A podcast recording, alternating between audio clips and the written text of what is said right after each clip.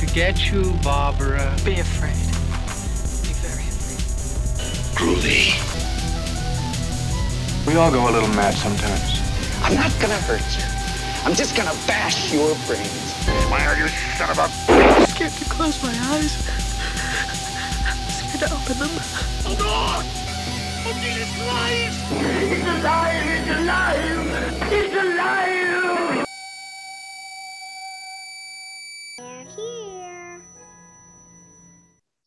Hello, and welcome back to Gavin Steph versus the Forces of Evil. Where each episode we delve into another dark corner of horror to select the genre, subject, or topic to dissect and submit an entry to a guest judge in attempt to win a point that will total up throughout the season.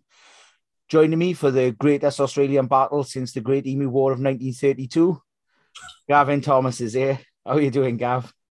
I'm very well, Steph. Uh, looking forward to continuing my winning run on these episodes as well. Yeah, I, I've got a lot of ground to make up at this point now. I've, I've I've left myself with a lot of work to do, as they say in sporting terms. So uh, hopefully the fight back starts here. I'll claw it back after Christmas. Uh, so this week, as we said, we, we're going down under Antipodes and Horror. Got the question that I struggled with more than I thought I would when it came down to picking a film. What defines Australian and New Zealand cinema for you? Well, I, I think not just horror cinema, I think uh, Australian and, and New Zealand cinema is defined by two things. They are very singular cultures based on the fact they're islands thousands of miles away from everywhere else. So there are films that are very much about the culture of those places. So one that sticks in my head is an Australian kind of docudrama, spoof docudrama thing called The Club about an Australian rules football club. That's just singularly the most Australian thing I think I've ever seen. and uh, and then the other side of that is a film that it's about landscape. And and the, the fact that the landscape of both those countries is quite well singular really. You know it's uh, if you think about both the films we've picked we've picked a film about how people try to control the landscape. And then another one where essentially the landscape is endless so i think landscape and culture are the two things that define in a way that perhaps not for other other countries cinema Yeah, I think that's a, a great shot. I mean, especially when you look at Australia, it's got this great vastness that can create isolation by just dropping you almost anywhere outside of a city. So like, ev- ev- almost every film you watch in that sense, because it's so big, it makes you feel very isolated and small in, inside it. Um, I, I spent ages thinking over this as to is it down to director, is it down to stars it? Do we look at who they? I mean, I think I eventually went for it's got an Australian director, and Nicole Kidman's in it. How much Australian do you want? So uh, I, I'm not quite as uh, not quite as deep as you're thinking. I don't think. So, in terms of you know, kind of Australian cinema, if you think about it as well, that it's it's a country full of desert that's essentially surrounded by a desert because that part of the Pacific as well, you know, as you get a bit further out, starts becoming very barren, and you know it's it's isolation that kind of defines it a bit. But we also have a guest, and uh, a guest far more qualified than either of us to talk about it. Our guest is Andy Fyfe. Andy is a music journalist of many years standing, has written for NME, for Select, for Mojo magazine, for Q and Smash Hits, but most fittingly in terms of this, is a New Zealander who's lived in Australia. So, Andy, welcome to the pod. And uh, for you, what defines Australian and New Zealand cinema? Uh, thank you. Um, great to be here. Um, I think that thing about isolation, I, th- I think you're right, Gavin. The, the, uh, isolation and environment, um, two things that can possibly explain the isolation thing. Um, New Zealand, where I was born, um, the nearest country is a three-hour plane ride away in, uh, in Australia. So if you go from Britain, fly for three hours, you get to Greece. You've crossed how many countries? You've crossed a continent. Um, New Zealand, that's the nearest place. That's the nearest foreign country. Uh, so there is a massive distance between the two. And New Zealand really is the last place on earth. Um, when you're there, you understand just how far away you are from everything else that's happening. Um, Australia is enormous. Um, it's mostly nothing. Uh, and if you, if you get a map, um, a scale map of the continents and stuff, um, Australia is actually about the same, although it's quite small on globes and on, on world maps.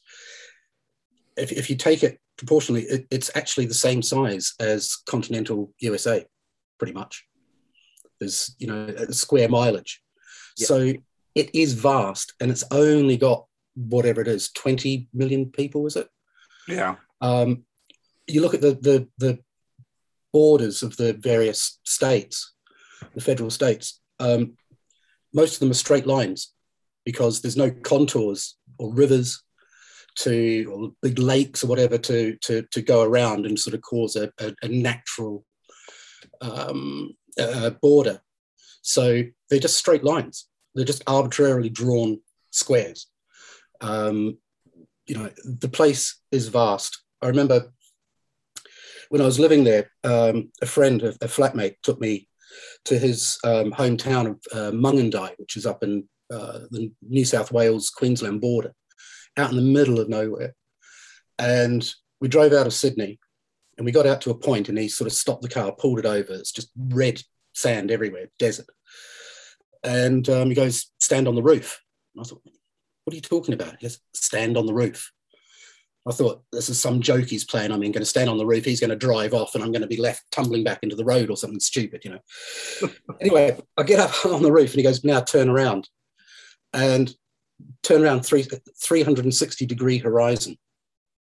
Everything was just flat in every direction, and I just suddenly thought, "Oh my God, he could actually just bury me out here, couldn't he?"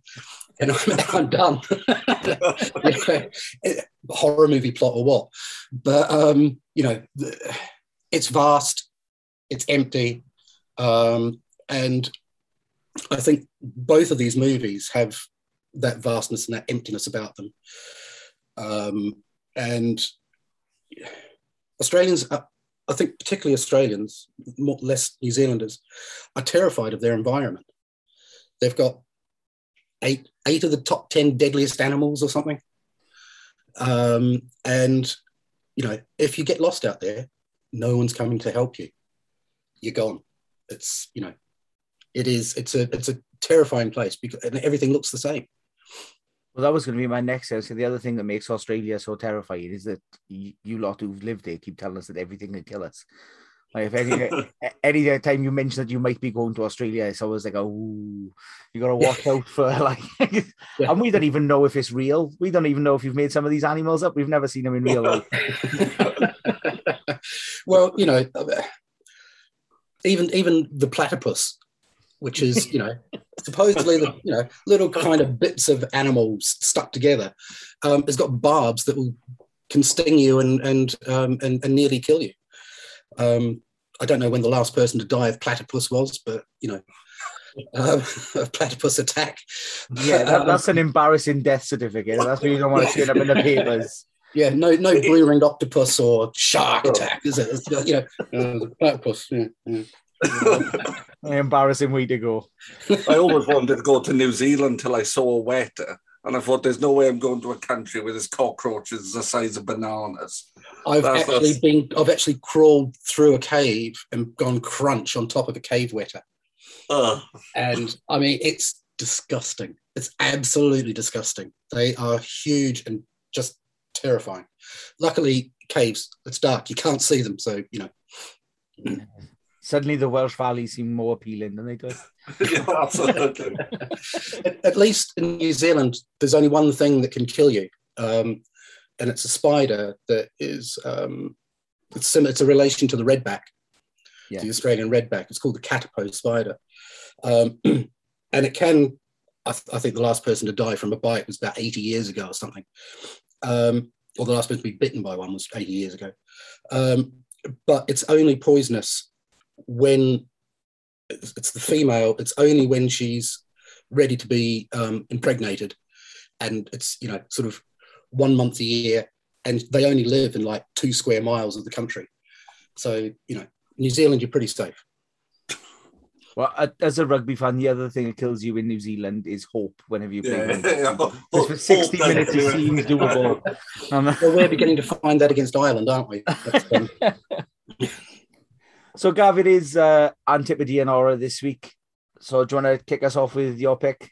I'm picking uh, Peter Weir's Picnic at Hanging Rock.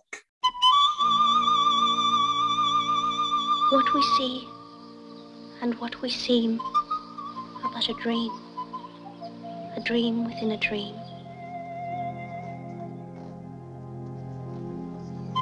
You must learn to love someone else apart from me, Sarah. I won't be here much longer.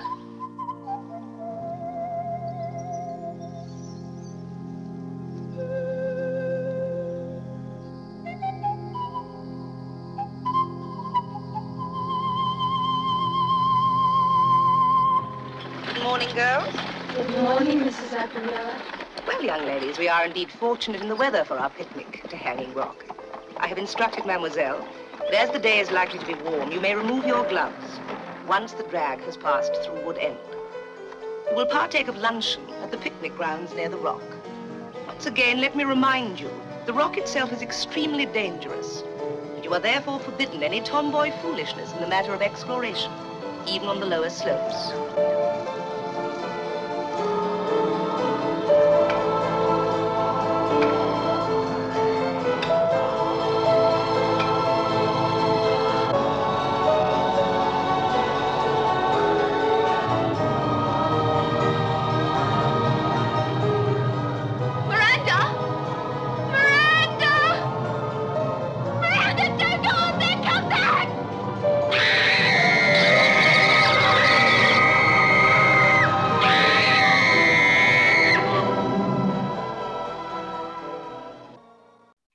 Before you say that's not a horror film, well, I'm going to argue for uh, the next couple of sections that there actually is. But essentially, very simple plot. A group of schoolgirls at an expensive private girls' school in Australia in 1900 go for a picnic to celebrate Valentine's Day. Four of them don't come back. And the mystery around that is essentially the plot of the whole film. It is, yes, it's a costume drama, but it's more than that. It's uh, it's an interesting film in that as much as it's a costume drama, it's a very period piece. It, it's darker, it's deeper than that. It's a film based in the psyche of Australia. It's a base film based in the psyche of colonialism but also, and this is going to be my argument, a film about cosmic horror. So, but I'm going to start with my first chapter, which I'm calling We're Doomed in a very gentle way. it's the sense of doom, the sense of tension is absolutely palpable throughout the whole film. From the very start, we have the the shot of the landscape and the music is kind of partially orchestral, partially just this weird kind of electronic sound. And you get a sense that nothing feels right. And it's exactly the same in the, sc- in the school as well. The two main characters, I suppose you can call them that, Miranda and Sarah, their relationship dynamic is strange the relationship dynamic is just slightly off from the start. I mean, kind of one of the characters at one point says, Well, we're all doomed. And that's what you get throughout, really, in terms of it. And the landscape itself doesn't seem, as much as they've tried to tame it, and there's a scene where they're, they're having a a party and there's a string quartet down by the lake and they're trying to to make it England. It's not England. The landscape never allows it to be England. And that sense of doom when they arrive at the uh, hanging rock and the birds are flying off and there's just a, a weird tension going on. But then there's also other things as well. The idea that the clock stop is another portent. Oh, I, can't stand the ticking close to my heart. The idea that time is dangerous, time is is something to be scared of. And then when the clock stops, when they're at the picnic again, you get a sense the time is this kind of weird force as much as the landscape is. And as much as there's nothing scary, for want of a better phrase, you never feel, it never allows you to settle. The, in uh, the conversations between the girls quite weird. It all, uh, the fact they're all dressed in white, and it almost seems ritualistic. There's a kind of weird ritualistic kind of quality to what they're doing. The uh, and there's absolutely nothing that really kind of says, "Oh, something terrifying is going to happen." And but the music again, it doesn't allow you to settle. It's just all these weird kind of long notes, and then occasionally there'll be some definable music, but then it'll it'll be undercut by these weird electronic noises. It's forever really trying to kind of keep you on your uh, on your guard. And when the girls are walking up through the the rocks themselves, there's uh, the way the camera kind of pans. Sometimes it's like they're being watched, like there's something in the clefts of the rocks just watching them. And other times it's these high shots and there's a sense forever that they're almost like prey in the landscape, that there's something just stalking them quietly throughout. And everything as well, even the fact that St. Valentine, you know, St. Valentine was a martyr. There's this sense of we're celebrating St. Mar- uh, St. Valentine's and this kind of martyrism. It's and it's there's a, a almost a, a, classic horror line. Oh, we'll we'll only be gone a little while. The girls say when they go up in the rock. You know, it's a scream thing. I'll be right back. Never say I'll be say, right back. Exactly. Yeah. it's Randy from Scream. Never say yeah. I'll be right back because you won't be right back. Yeah, yeah. Never say that. And it, it also as well the character, the individual characters feel doomed. There's a, there's a sense of doom for for Sarah. Sarah, as much as she doesn't go away, she always feels like almost kind of sacrificial, and everybody talks about in that sense. And when she dies, that's you know you knew that was coming, and it's a, it's almost that's the natural end of it, rather than any sense of resolution from anything else. So it's a film as much as on the on paper it doesn't look like a horror film and i've never seen any real descriptions of a horror film the sense of doom the sense of dread is absolutely palpable. I don't know if uh, either of you have a, a, view on that. Yeah i, I, I think the um, the music is incredibly important because it is eerie and spooky. There's a lot of um, we were talking about isolation and emptiness and stuff. There's a lot of those shots of the the the rocks, the you know faces in the rocks that you're perceiving in the rocks. There's this sense of even though there are no Aborigine people in it, there's a sense that they're there, they're present in some way, apart from the guide who helps yeah, yeah. search. Um, it's that uh, the, the, you're saying about the clocks ticking. The the author of the book, Joan Lindsay, um, apparently clocks used to stop around her all the time so this is something that she brought of herself into the into the whole story and, and, and so on. Um, but the yeah, it, it's it's an eeriness that adds this horrificness, this horror element, um, otherworldliness, and and um, so many things that are unexplained and just left. Yeah, just I, left I talk. I'll, I'll pick up on about that, but there, there's, there's no resolution. It doesn't do what cinema naturally does, which offer you resolution. So as much as that sense of doom, yeah, and we've yeah. talked about this in other films like Rosemary's Baby, where there's a sense of doom, but it leads you to a resolution. This doesn't. There's a massive sense of doom. There's a, all these portents, but they're portents to nothing because you don't actually find out what's going on at any point. I, I do think I, I kind of you're at that point where I was waiting for something to happen. You, it, you've always got it's, the landscape's incredible, and it does from it, it's sort of it's terrifying from the start, and you don't really know why. I've got a bit of a problem with the music at the start because we're going from flute to panpipes, and I, it, I'm really not a big fan of that. It's like a kung fu film. Like, kill, kill Billabong. It could have like it was this really weird sort of panpipe music coming in, and it took me a while to adjust. But yeah, it's just always got this kind of like I don't even know like there's just this vibe that just hangs over it where it just always feels ominous. It Well, don't you think feels- that the panpipe brings a kind of other worldliness to it that it doesn't feel settled in place?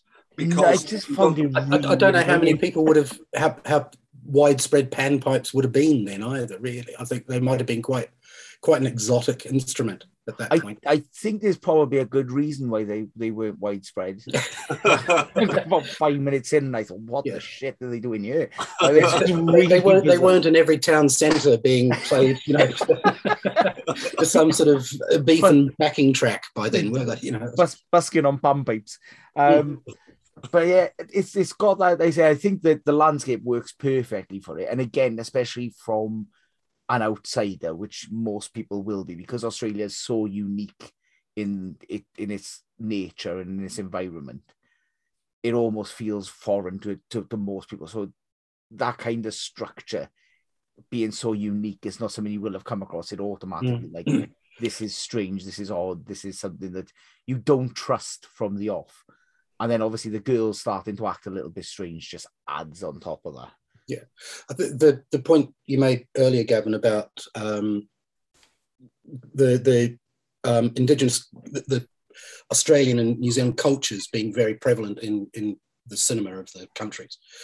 Um, I think in this one, it's interesting that it's it's trying. It was at a time when both countries were sort of emerging from this idea that everything had to be Little England, Little Britain uh, and what locally is called the, the cultural cringe, where um, we sort of shied from actually expressing our own culture and our own um, the world that was around us, and we tried to express it only in ways that um, related back to the home country.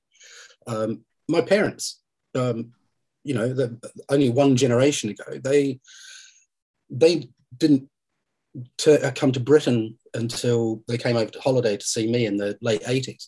But they still always grew up and referred to Britain as home.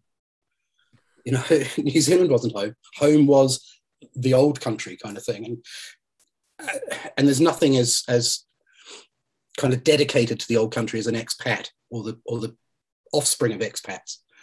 You know, um, particularly Scottish ones um, in uh, in New Zealand and Canada and so on. You know, like Scandinavian Americans and their willingness to eat absolutely disgusting foods in the name of yeah, cultural yeah, and still build their barns with those funny peaked roofs. But, Yeah, you know. yeah. But and that kind of leads me really nicely on to my uh, second chapter, which I'm calling an actually hostile environment, because the environment is the villain in this. Well, the environment and time, I suppose. And, and right from the start, when they're talking about going to the picnic, there's references to poisonous snakes and poisonous ants, and then you see the ants and you see the wildlife. So you know this is a landscape which can kill you if you're not careful. And but there's also a kind of another sense to it as well. So when they leave the school in the the cart, I don't know what you call it, and they go through the town, the town feels like the Wild West. That it doesn't feel like the 20th century, which is based barely on the cusp of. It feels older, weirder, stranger, just slightly more on the edge of everything. they're also the girls are also viewed as almost like alien-like to, the, to the locals. You know, they're completely separate. When they go to the church at one point and they come out the church and everyone's just staring at them, you know, they're they're exotic, Yeah, paradise kind of thing. and the way they're dressed is consciously doing that, isn't it? The way they're Yeah. dressed with uh that they stand out so the girls are in that pristine white and then all the, the locals are in kind of work clothes and greys and olives and duns and they're far more part of the landscape. And the Englishness of the girls and the Englishness of the school is clearly in direct contrast to what the the landscape is like. And it's you know, for me, it's a film as much about uh, colonialism and about the dangers of colonialism in that they're trying to imprint something that cannot be imprinted on this landscape because this isn't the landscape of Oxfordshire or Surrey or wherever they imagine this school is. And going for a nice picnic in a beauty spot, well, yeah, clearly that's what you do. That's what you do in England. But this isn't a nice beauty spot. This is a landscape full of things that can kill you, with changes in weather that can kill you, and you know, kind of and other things clearly within it. And but when and the landscape as well, you know, kind of the way it's shot, there, there's a kind of lushness, there's a greenness to it. And but then it becomes slightly more primeval. The scene when the girls start walking up towards the rock itself, and they're seen crossing the stream, that feels older, more primeval. That landscape feels older than humanity, and that's you know kind of a big part of it. This is a landscape. This is a force. This is a world that is nothing to do with humanity. Humanity has just stumbled on this world. This isn't humanity's world, and as much as the school is controlled and managed in a way that the landscape isn't. As they kind of go up to then towards the rocks, it's quite interesting the way the camera is filtered. The camera is, is quite heavily green filtered at times, but then if that's stripped away and it's there's grey and blue and not a lot else when they're up in the rocks, and it feels unnatural. Everything that the way it's shot feels unnatural. And the landscape shots themselves, there's almost like a mistiness, and it's deliberately meant to feel, I think, otherworldly. That it, it's a bit like the concept of fairy in kind of British uh, folklore.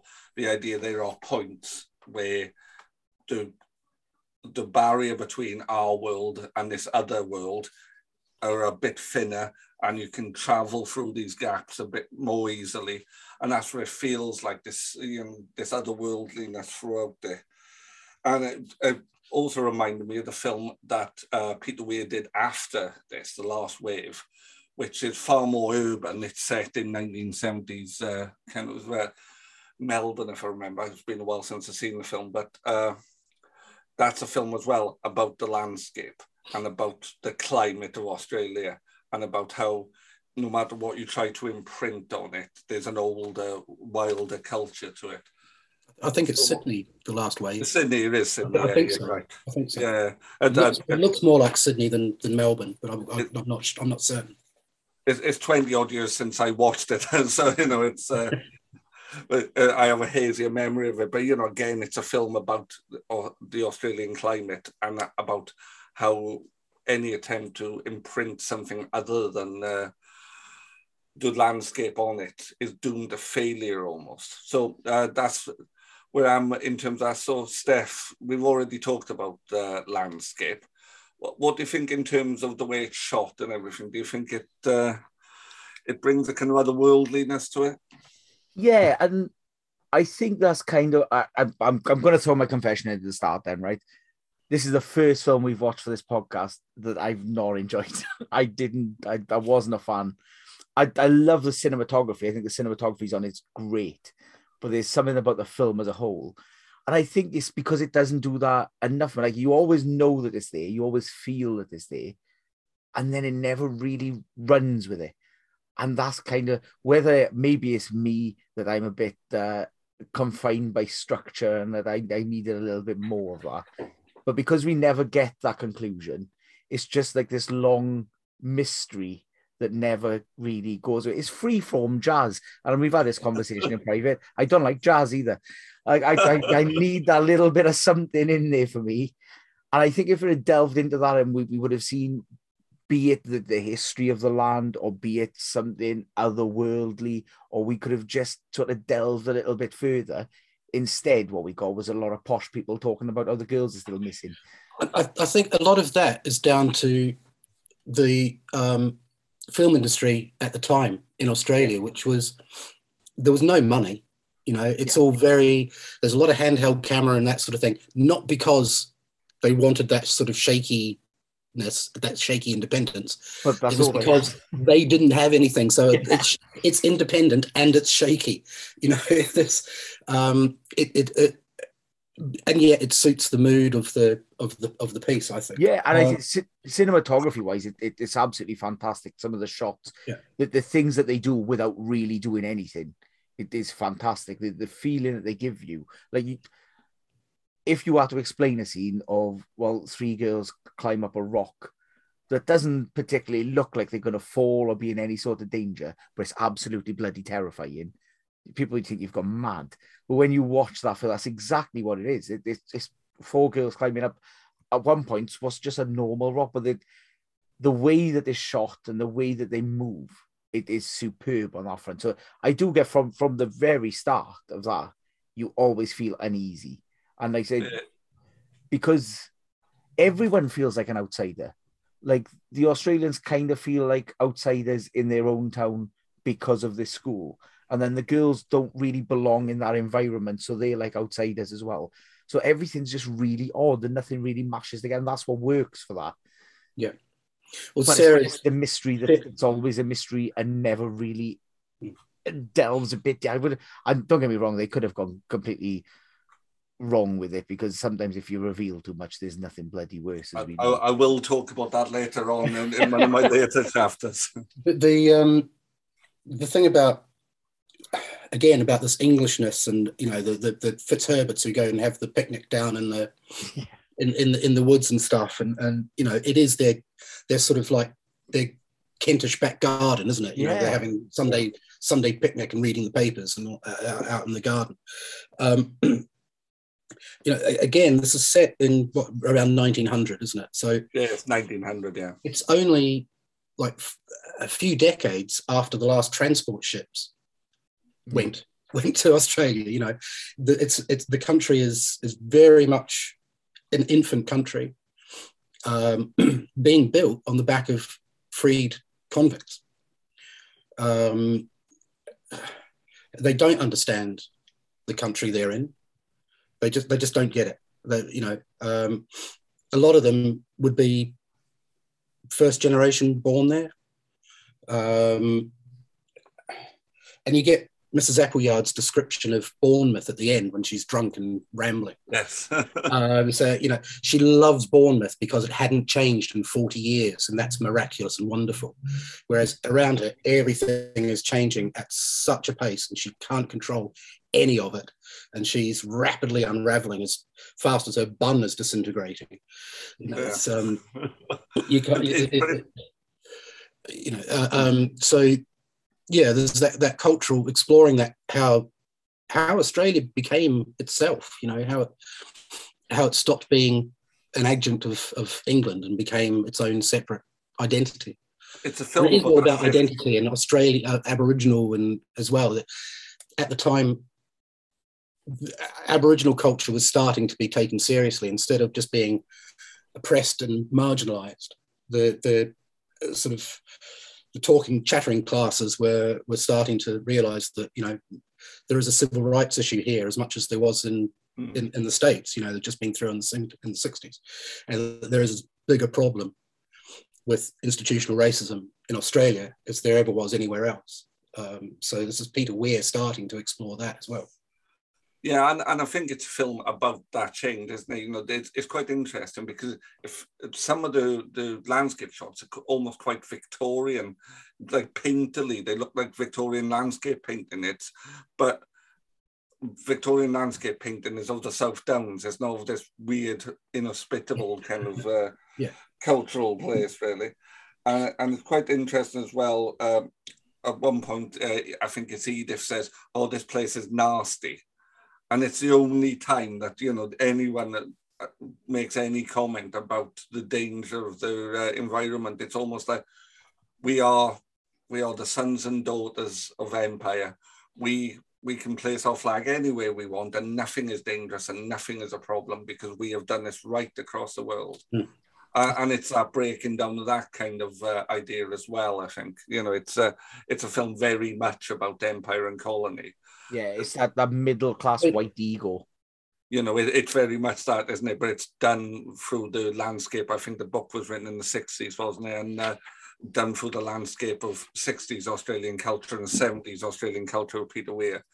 So it, it's something slightly different. But on the subject of the book, it leads me on to my third chapter. If, I- if I could just one one other thing about the environment, um, you know, Hanging Rock is actually a, it's a real place. Yeah. Um, but I haven't been to Hanging Rock itself, but right nearby is a place called Mount Macedon, which um, it's only it's only an hour's drive out of Melbourne. So you know, it's not that far. It ju- just shows how how quickly it goes from urban to to empty in Australia.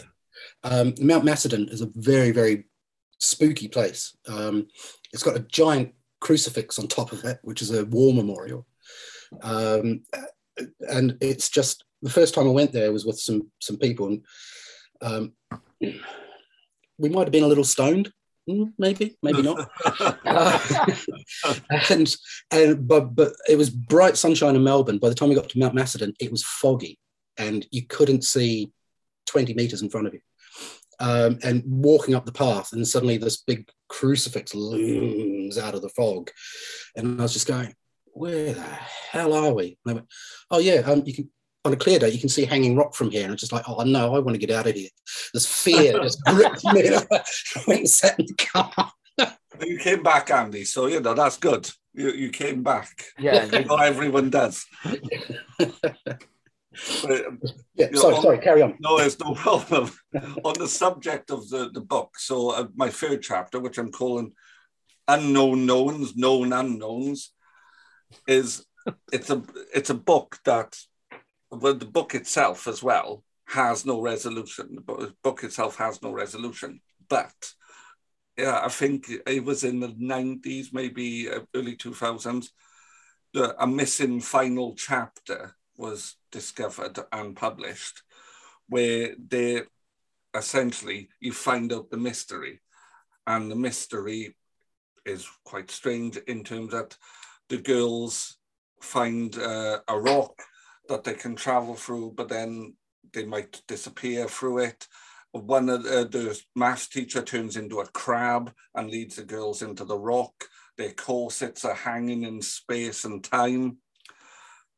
And it, it would appear, but even then, it doesn't really explain, but it would appear they're in some kind of time causal slip that's uh, sucked them into something else, maybe interdimensional. But even then, that's an actual resolution. It's not really a resolution because you don't find out anything, but the film doesn't even bother with that. The film ends with the school closing and no one's found. And the girl who comes back, Irma, she never really explains what's going on in the, the book, in the final chapter of the book, she's actually physically prevented, uh, a rock slides down to prevent her coming through. And those kind of, that lack of resolution is about the power of story. You know, do stories need resolution? Is, is the real horror from this that there's a story with no resolution, you just kind of held. And as the film ends, and it's been a while since I'd last watched it, as the film ends, I was kind of again, it was like, oh my god, it just there was a tension because there was no resolution. There's that lack of resolution that does it. And then there, there's this constant otherworldliness. And I know you said you didn't like the panpipe stuff, but I think they add to this kind of weirdness because it feels like something that it doesn't feel like a costume drama set in 1900s Australia because this music is weird and it feels older and uh, and uh, it's it feels like whenever you see Greek theatre, it's the kind of music you have in Greek theatre. If you go and uh, see Euripides or something, it's that kind of music, and it feels older and ancient, and there's always this constant other uh, worldliness.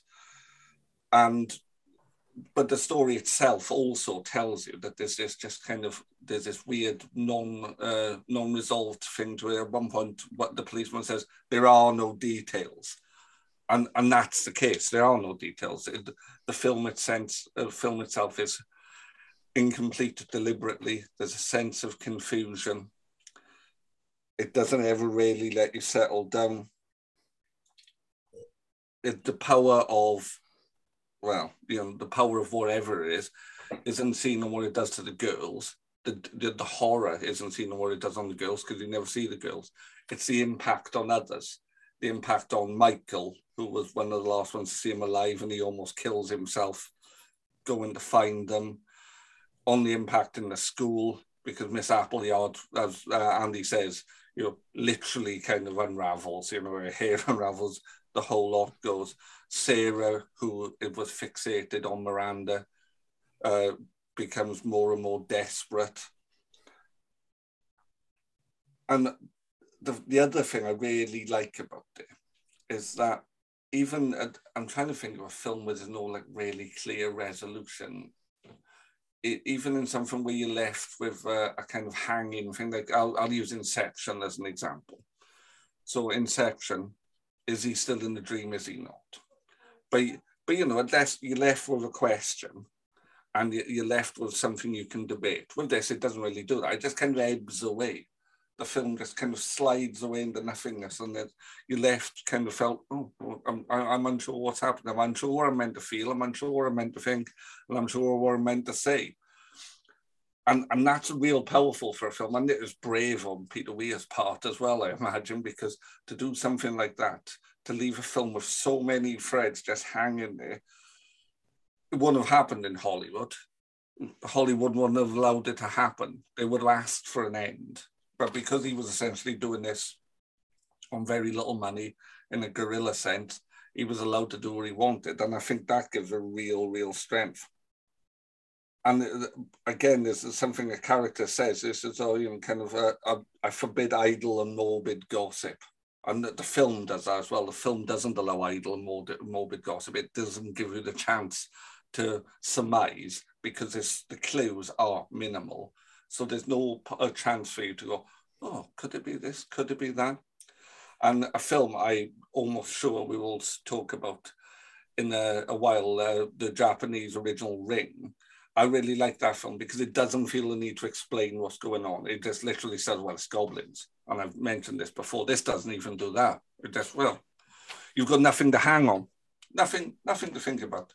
And, you know, for me, a film that's brave enough to to give you no sense of resolution really is a film that needs a celebrating, really. But you didn't like it, Steph. Well, it's not so much that it doesn't give you an answer; it's that I'm still not really 100 percent sure what the question is. Like, other than they go missing, where did they go? Surely, yeah, that's well, the yeah. but it's not even sort of where did they go, so much as how did they go? Where, when did they? Like, there's so many things that you don't really. It's it's utterly bizarre, and then everyone's just asleep as well, which again feels like it's this other force. But is it another force? Is there a reason? All these things that happen without ever really being explained. I, I, I it does create that whole. You're you're drawn in like what what the hell is going on. I, I would think- think like a few more little drops along the way to to even so you can lead yourself down a down a path, even if it's the wrong one. Whereas I, I don't know whether as well it's because sorry to, to drop the blame fully on your shoulders here, Gav, but I don't know whether it's because obviously my first viewing of it is through the lens of a horror podcast, and then there's so many things going on that you go, well, it is is there a horror without the resolution? Is there a horror there? Well, there is a horror there, but is there a horror for it? I, I, I don't even know what questions I'm asking anymore. I don't know where I am. I'm like the girls. I, I could be in any time dimension or space at the moment. I don't know where I am after watching it. The um the the, the missing chapter at the end. I mean i think um joan lindsay was um persuaded by a publisher not to to, to, to just chop it off and to not publish that that final chapter in the original book. Um and Peter Weir said he, he wasn't even aware that it existed when he made the movie and, until until the sort of mid 80s he wasn't he, he was only aware of it then. Uh, but in a way the whole this whole idea of some sort of alien portal that you know and then um, Miss McCraw comes back to the school turns into a, in, in her pantaloon um, turns into a crab and t- whisks the girls off through the portal. Um, I don't know. I think I would have enjoyed that. I definitely think I would have enjoyed that. I, I think it would have been so jarring as a as a resolution, even though all the way through, I mean, Peter Weir's working with what he's with the story he's got. Um, all the way through, there is this idea that there is watchful eyes that we unexplained watchful eyes and um, you know sarah talks to mademoiselle pontier about um, miranda knew things you know um, Yeah. and all this sort of stuff that there's there is a weird suggestion that there's some kind of mystical force at work here whether it's alien or you know um, um, supernatural or whatever even though there's no mention of that in the book until until they finally published it with the original X last chapter. Um, and yet, Weir's suggestion all the way through the movie is that this sort of force, whatever it is, exists somehow in the background. That's what I the think camera that- work is, isn't it? When the camera work's tracking them and it's uh, Yeah, yeah, in the um, cliffs and the rocks and everything. and It's- and sort of Miss, Halloween Miss, thing. Miss, Miss McCraw reading, um, you know, Pythagorean theory and um, the whole sort of thing. You know, there's um, theta versus tau, death versus life, and it's all mathematical and and all sort of stuff. You know, um, there's all these suggestions that are never really explored, and I think maybe Steph, that's what annoys you about it. That, that there's so many half ideas floating Yeah. around that um, you know, but at the same time, it's not a blockbuster. Um, it's a piece of independent cinema through through circumstance rather than choice, maybe. Yeah. But it is independent cinema, and you know, independent cinema is allowed to do that kind of thing. Oh yeah, and they say I admire him for for making that decision to go. Well, actually, I don't have to explain anything. I'll just I'll do as I please. And I say that the, the camera work when you consider what they're working with and, and the cinematographer on is fantastic. Mm, mm. It's, it's, the- it's the most beautiful looking film I think we've covered. Maybe Rosemary's Baby, perhaps as well. Weirdly, it, it um, it, it's uh, credited with um, influencing years of perfume adverts and stuff like that. You know, it's that that Well, floaty dreaminess of Yeah, it's um, got that kind of haziness to it, doesn't it? you yeah, know, and- yeah, and that, that kind of thing of um, uh, Da- David Hamilton, you know, gauzy soft porn. Yeah. crap He came Bilitis and or Bilitis or whatever it was, and, you know, stuff like that was, you know, this is way before any of that. It's, um, you know, it, it, it was quite a, it was quite, quite a quite a, a, a, a groundbreaking piece of artwork. it's hugely influential. It really is hugely influential. But I'm kind of le- I'll ease into my final chapter, which was is uh, just before you do, I was just going to say as well, with almost every perfume advert that pops up on my telly, I haven't got a clue what the shit's going on there either. So it's, it's rather fitting if they have influenced them. if, if there's a perfume ad where someone turns into a crab and, uh, Yeah, and then travels Charlie's down just disappears. You know, or the crab by Chanel. yeah, I, I don't think that's going to be a big seller, if I'm honest. But Odor tuna. yeah, it'll, uh, it'll, it'll smell like Port Talbot. I don't think it'd be a great idea. The fishing beach at Hastings. Yeah. oh, God, yeah, that's a terrible, grim smell, particularly Essence of angelfish. particularly when the tide comes out and it's just full of dead sharks. Anyway, little local colour. So the the final chapter is. Uh, I thought this was a horror podcast. Well, yes, it is a horror podcast, and this is a horror film. And I am wont to make ridiculous statements on uh, on this pod, where I compared Halloween Free to the Holy Bible by the Manic Street Preachers, probably being the greatest uh, uh, great claim. But I am now stating this is the most horrific film that we have covered because all the other all the other films we have covered have a nice nice team re- uh, clean resolution and you can wrap them up in a bow.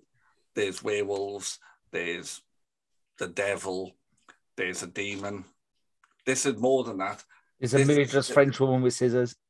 Yeah, absolutely. Murder French woman with scissors. This is the universe is a vast and scary place, and there are no answers within it. And there are things in the universe far beyond our understanding and our ability to cope with it. You know, the, the cosmic horror of H.P. Lovecraft.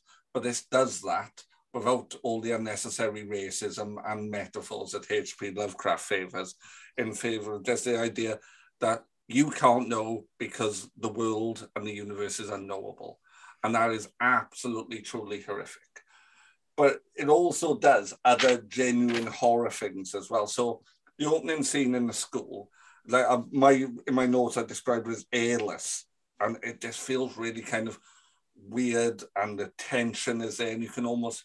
And what it reminded me of is Dario Argento's Suspiria, which is set again in a you know an academic setting for women, and it's just this real, really weird, airless kind of quality to it.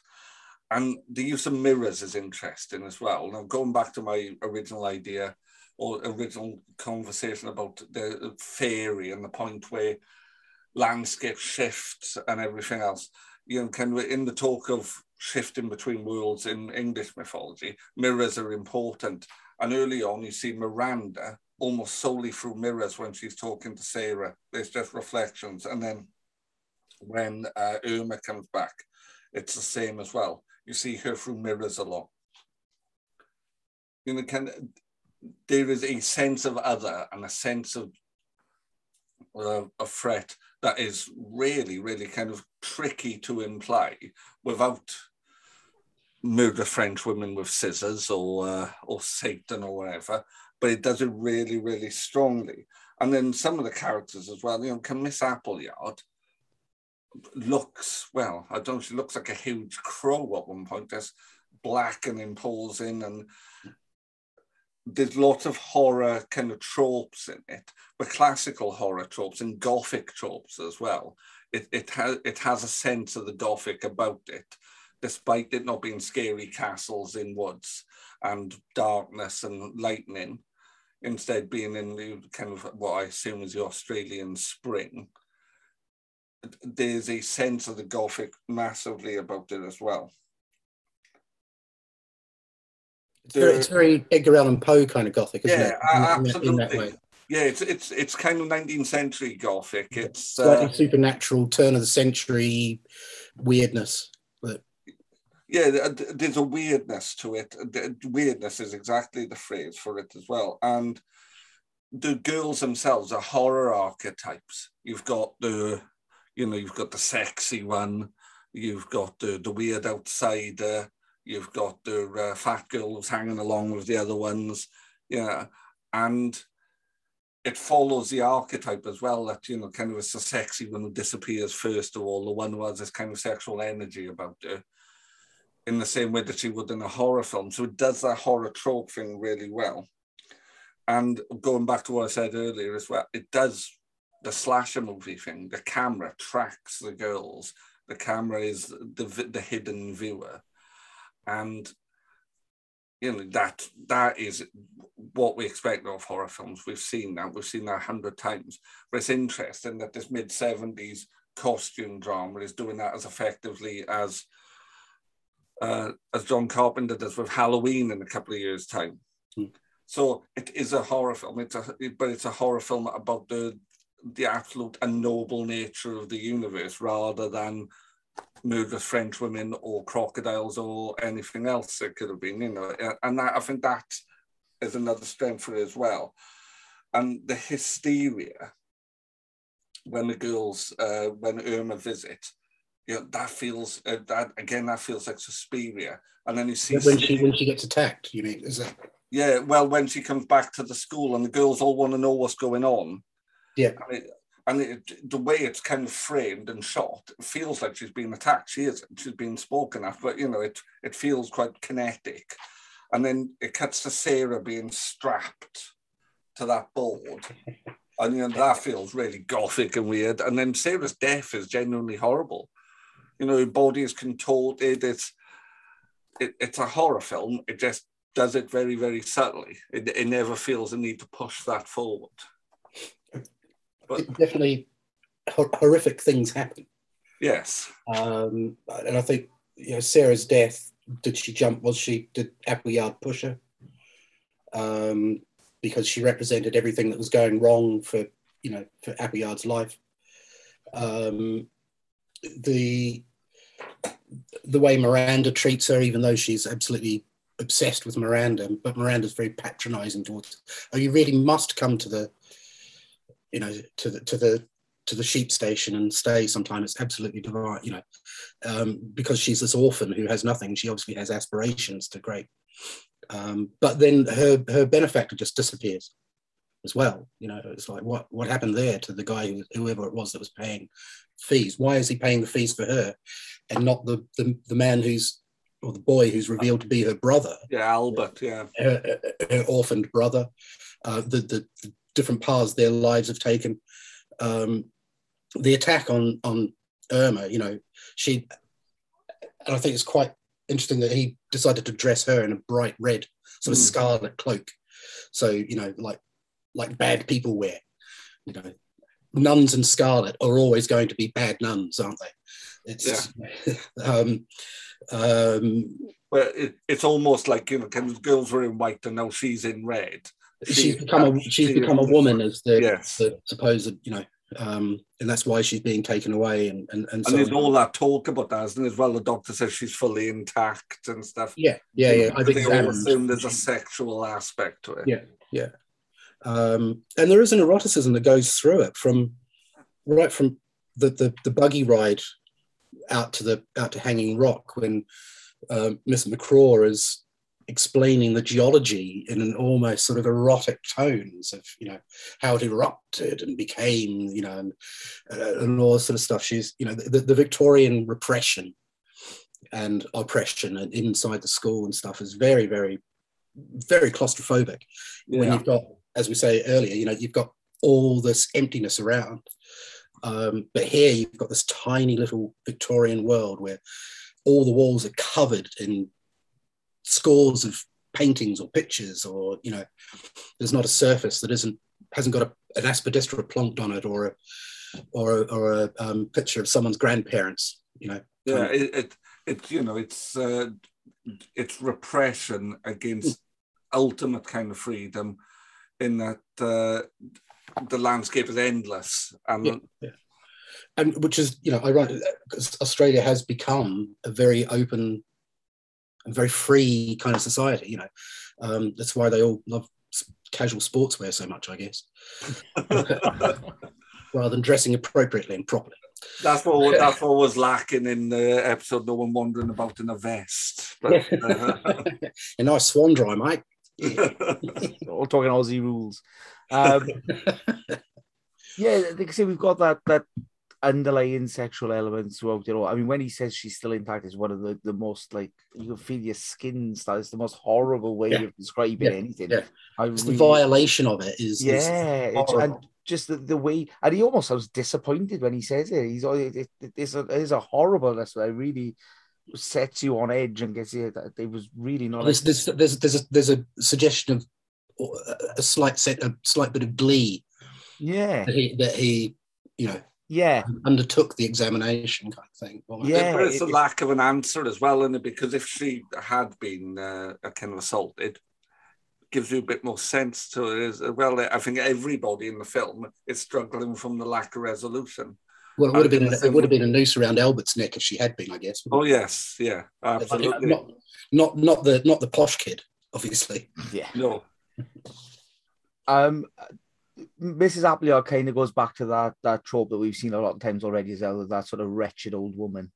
There's always a wretched old woman in these things who's, who's really not nice at all. Um, and then with Sarah, I I kind of thought the way we were going to go was that she was at the the heart of everything that was happening. That she kind of had some sort of control because it's everyone that either she dislikes or she has sort of emotions towards that kind of end up going missing or dying or something happens to them. And I I thought that was going to be a twist, but as it happens, we didn't have any twists anyway. Um, it's all twist. it, it, it's all twist and no twist at the same time. um, I've got like there's a problem with a few of the characters in it. There's the one girl who just continually screams, seemingly throughout it all. Who's the one that that they kind of uh, the boys take the piss out for one of a better phrase for being sort of the fat one of the group. Yeah, Edith. Any op- Edith. if any opportunity she's Edith, got, is it? Edith, uh, yeah, Well, she eh, whines the whole time, doesn't she? yeah, Yeah, and any she's- opportunity she's got to leave out a little scream or a little yelp or anything, she she's the first one to, to do it. She's more than happy to have a little a little scream. And then um again, I've got the name written down, but there's the guy who's um with Minnie. Is he Tom? The Oh Irish, yeah, yeah, yeah, yeah. the, Yeah. the Irish guy.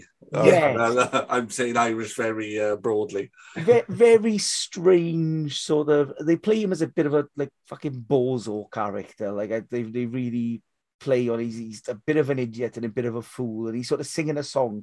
The last lyric in it is "and death is in the sky," while Minnie's clearly upset next to him, and then he just turns and says, "I love you, Minnie." And I said, "What? What's this guy doing? What's he playing at?" And, and then the first time you see those, Oh, I've got frozen. Yeah, You're you're okay on our end. yeah. I, I, I sorry, I'm. I didn't. Yeah, it's my internet connection apparently. Oh man. Sorry, might need to all edit this bit. Okay. um, sorry, um, it seems to be all right now. So, um, sorry, what were you saying? So yeah, he, he sort of he's singing that song, and then the, the final lyric is and death is in the skies. While Minnie's clearly upset next to him, and then he turns around and says, "I love you, Minnie," and gives her a kiss. And you're like, well, what, what, what's this guy playing at? Like he's he's clearly got this upset woman next to him. And they, when we first cut to them two, it kind of feels like confessions of a school janitor or whatever the hell he is. Like it's it's kind of got this like sex romp feel about it as the two of them undress in the bedroom. It was very strange, a very weird character. But I think that's there to show the difference between the girls and The cl- and the difference between classes. I think. Yeah. yeah. But I, I they just kind of it's the one thing that he overplays, I think, because everything else is, if anything, too subtle sometimes for me. Whereas that was completely over the top. I say it could have been played by Robin Asquith. He had that much sort of Yeah, yeah. he was that subtle. and the, the accent it's about you know it's about as convincing as sean connery is at russian isn't it you know it's Well, obviously, I Nicole Kidman in my next way. It's as good as her and, and Tom Cruise doing Irish accents in Far and Away. Oh, Like, it was just a, a terrible, terrible Irish accent in Far and Away. So yeah, he, he kind of um, took me out of, of it a little bit because we've got all this this looming sense of, of, of weirdness and, and really feeling it there, and then this guy just pops up with just this this weird, very relationship is strange quite tone. clumsy. And i think if, if you cut it out it wouldn't make any difference would it? No, it wouldn't affect Yeah, the movie in any way.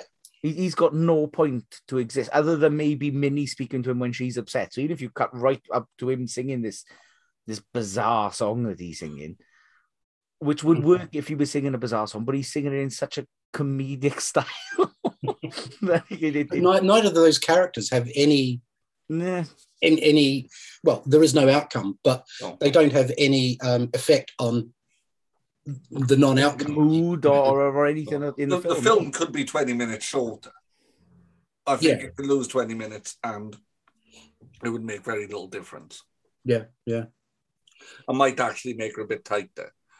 Because as much as I like the fact her ebbs away, I've- the ebbing away lasts a bit too long, I think, personally. But but other than that, yeah, I think it's a very good and very unsettling film, and the nature of horror is to unsettle. So that that is why I've picked it. Um, you, you say as well it could be short. I, I, I think that's true of of both of our films because I'll dive into to why I think mine should be at, at the end as well. and, and the other thing the horrific thing is you, you know when they're they're all having a go at irma just before she leaves. And, and like you say suddenly it just cuts to sarah tied up to this thing. It's for her posture. Um, i think it's, it's, to cure her stooping which is appalling is the um, you know, the music teacher's uh, explanation for why she's strapped to the gymnasium wall you know. Yeah, um, again, it's that whole Victorian, you know, um, good sound thrashing never never hurt anybody kind of thing. Yeah, that muscular Christianity kind of idea, isn't it? You know, it's uh, and but that was what kind of led to the colonialism, wasn't it? You know, this kind of strong arm, strong mind. What made Britain great, mate? Yeah, absolutely. But I mean, I don't know if maybe this is, is part of the other issue I've got as well. Because if I was Sarah, I'd be begging to be dragged away by a crab in pantaloons. Like I think anything's got to be better than staying put. I feeling unwanted and unloved and, and generally mistreated every day. Bring on the crabs. I'm I'd be more than happy to go. It's got to be it's got to be better than the way she describes the orphanage beforehand. I, I can't think of any any scenario where they go, you can either live in this orphanage and be tied to a wall and mistreated every single, or you can travel through space and time. Well, With- with the a time, thanks. with a crab, yeah. She's called Miss McCraw as well, isn't she? Yes. Nice claw. I mean, I, I fell for it for a bit then as well. I was unsure where we were going there, but uh, yeah, that's all right. Sorry, got my got my L's and my R's mixed up. Miss McClaw. Yeah. But is it a, a crawfish? Is he's a that's a, a crabby thing in there, crawfish? Yeah, it's Uh, kind of like. Yeah, well, in SpongeBob it is. Yeah, He- He's kind of like a, a crabby, prawny thing. I think, Crawdad. I think we are reading a little too much into it, uh, gentlemen. Look, that, that's what that's what art is. Is people reading too much into what someone else did. Well, yes. I think you he meant by this line. I think he, he just meant what he wrote. Like I don't. Yeah. Yeah, well, uh, as uh, as you know, Steph, recently the amount of discussion we've had about the Janet Jackson album, you know, it's uh, art is always there for uh, interpretation, I suppose. You know how I interpreted that album. Piece of crap. Uh, so, Steph, we uh, we lead into your film now. Then, so we've gone from on a horror podcast, uh, costume drama, into a thriller. Yeah, well, listen, I, I argue that a thriller doesn't really exist. Thriller is just a subgenre of horror, horror anyway, if you ask me. So I will say as well, while we're talking Janet Jackson, at least she didn't put any bloody panpipes on our album. So she's one up to me. Panpipes Disco. Hey, you should try Hastings Town Centre. So my film um, is about a young woman and her husband overcoming the death of their son by taking a yachting trip. And wouldn't you know it, there just happens to be someone in need of rescue who might not be as friendly as he first seems. Uh, spoiler: he's he's a bit murdery. He isn't very friendly at all. Um, Stabby. he's a bit- he's a bit stabby and a bit gilly and a bit a bit unhinged. Um, my film's dead calm. Alone on a sea of endless calm. It was easy to imagine they were the only two people on Earth. But into their perfect world, there came a stranger. Stand up! Tried to take her across the Pacific on your own. No, there were six of us. Yeah, this died ten days ago. I'm going on board her. Can't do that. He's fast asleep. He won't even know.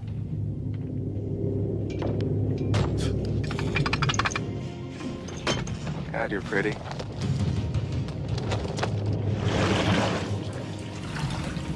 What about those people, huh? There wasn't any food poisoning, was there? No way!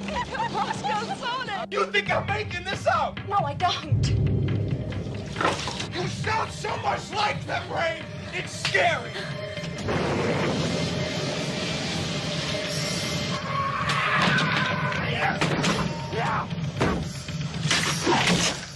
Dead calm. A voyage into fear. From the makers of The Road Warrior and Mad Max. So I'm gonna kick off. I've, I've got my chapters. I'm gonna do them completely in different order to the way I've got them set out and the way that I've written them. So I'll, we'll be jumping all over the place, left, right, and center. But just to have the complete contrast with your film, Gav, I'm gonna go with something that uh, my old teacher taught me, which is always kiss, and by kiss it was keep it simple, stupid.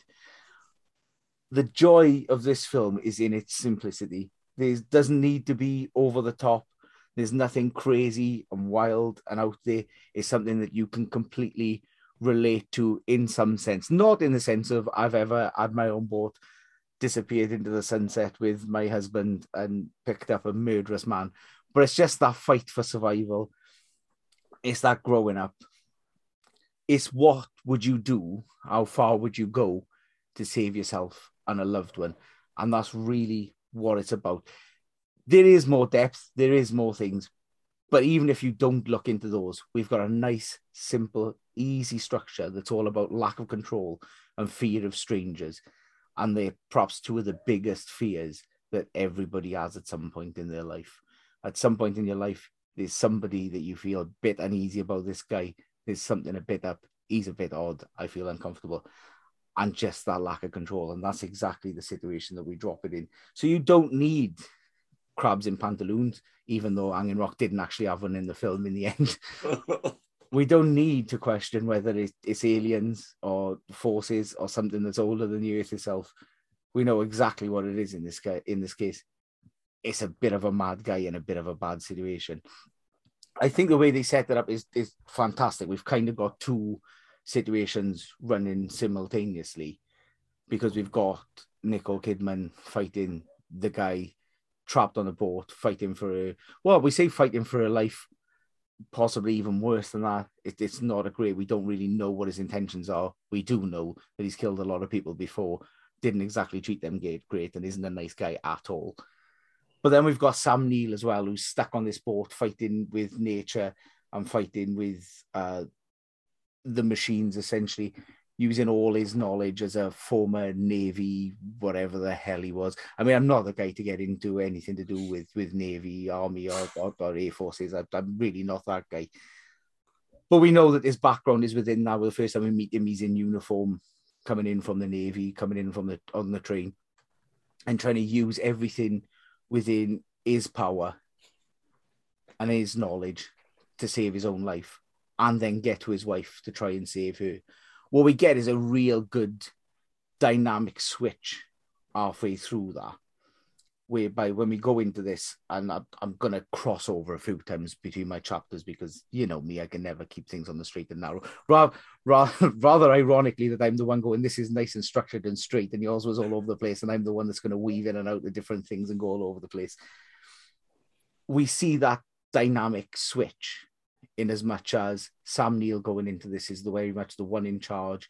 I think it was quite clever that um, this was a, a book originally, mm. and I think in the book, um, his wife is, is in, in, mid to late thirties, and so is he. And what they've done with this is make her a lot younger, and we kind of feel going into that, that that's the way their relationship works as well, where he's very much the one in charge, and he's the one who who controls and he looks after her, and we get that complete switch. We really get a character growth and he's very much the one in danger and she's the one in charge by the end of the film. But I'll delve into that later on. But for me, and it, it's it's just that pure simplicity that you can buy into of this is our situation, this is what we're doing. We know what we've got to do to, to, but how do we get there? How do we get safe and how do they save each other? And can they? So a short chapter for me to start off because it has to be because if I do any longer, it's not going to be simple anymore. There's a genuine sense of dilemma, though, isn't there? You uh, kind of yeah. I've seen I've seen the film a number of times. I know exactly what happens, but even rewatching it again now, it was a bit like, oh God, how do they get out of this? And I know exactly how to get out of it because I've seen it. But it, it, you do always have that sense of that, and I think it's it's quite stripped back, and the landscape you know this endless uh, sea is allows it to be so stripped back because there can't be other people involved. There's the two people on their boat and the Sam Neill stuck on the Orpheus, and that's it. Well, we've uh, already done the one possibly, you know, over the, the top coincidence. They've bumped into someone in the middle of God's nowhere. They're in the middle of the Pacific. The chances of them bumping into anyone was slim. So I think if it comes to the point where they bumped into someone else to rescue them, we're then at the point of it being completely implausible. If it had been someone, some white knight they were expecting to ride in and, and rescue them, you would have gone, well, this is absolutely bloody ridiculous, and this isn't dead calm. This is Fast and the Furious or whatever you want to bloody completely over the top nonsense. So we know by getting that one out of the way first that in in this isolation, this miles around nothing else, they've bumped into someone the chances are that's not going to happen again. So it's on you two. You you two've got to get yourself out of this. Yeah, it's survival horror, isn't it? You yeah. know, it's it's very much that kind of uh, feel to it. You know, it it it throws all the genres together. The survival horror, but it, it's a slasher as well, isn't it? You know, it's uh, even though you know who the killer is from the start.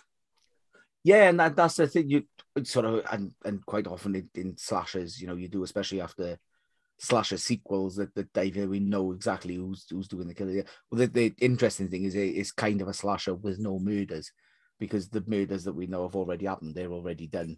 Yeah. We, we kind of find them out in the in the body parts that are floating around the office, but we we never see a murder. We never see anybody get killed.